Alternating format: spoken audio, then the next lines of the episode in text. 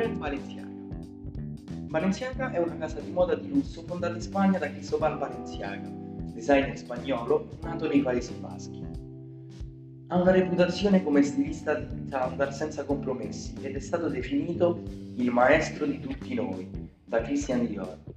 Le sue gonne a palloncino e le sue forme strane, femminili ma allo stesso tempo ultramoderne, erano i segni della casa, che ora è di proprietà della multinazionale francese Kering. L'origine e la storia della casa. Cristobal Balenciaga ha aperto la sua prima boutique a San Sebastián, in Spagna, nel lontano 1919, che si espanse poi includendo filiali a Madrid e a Barcellona. La famiglia reale spagnola e l'aristocrazia indossavano i suoi modelli, ma quando la guerra civile spagnola lo costrinse a chiudere i negozi, Balenciaga si trasferì a Parigi.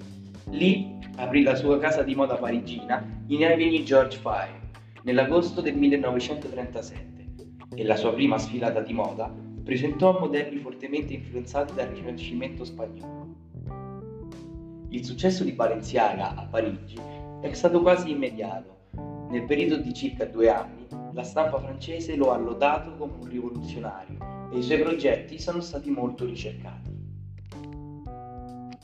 I clienti hanno rischiato addirittura la loro sicurezza per recarsi in Europa durante la seconda guerra mondiale, per vedere i vestiti e le sfilate di Cristobal Balenciaga.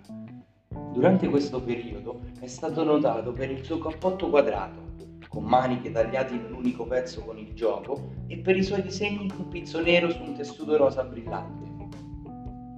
Tuttavia, fino agli anni del dopoguerra, non voleva che la piena capacità di inventiva di questo designer molto originale diventasse evidente.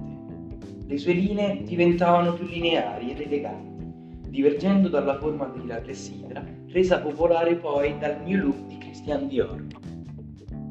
La fluidità della sua silhouette gli consente di manipolare il rapporto tra i suoi vestiti ed il corpo delle donne, nel 51 trasforma totalmente la sua silhouette, allargando le spalle e togliendo la vita. Nel 55 ha disegnato l'abito a tunica, che in seguito si è sviluppato poi nell'abito chemise. Nel 59, invece, il suo lavoro culmina nella linea Empire, con abiti a vita alta e cappotti come kimono, la sua manipolazione della vita, in particolare, ha contribuito a quello che ha considerato il suo contributo più importante al mondo della moda, ovvero una nuova silhouette per le donne. Negli anni 60, Balenciaga è stato un innovatore nell'uso dei tessuti. Tendeva a tessuti pesanti, ricami intricati e materiale elastico.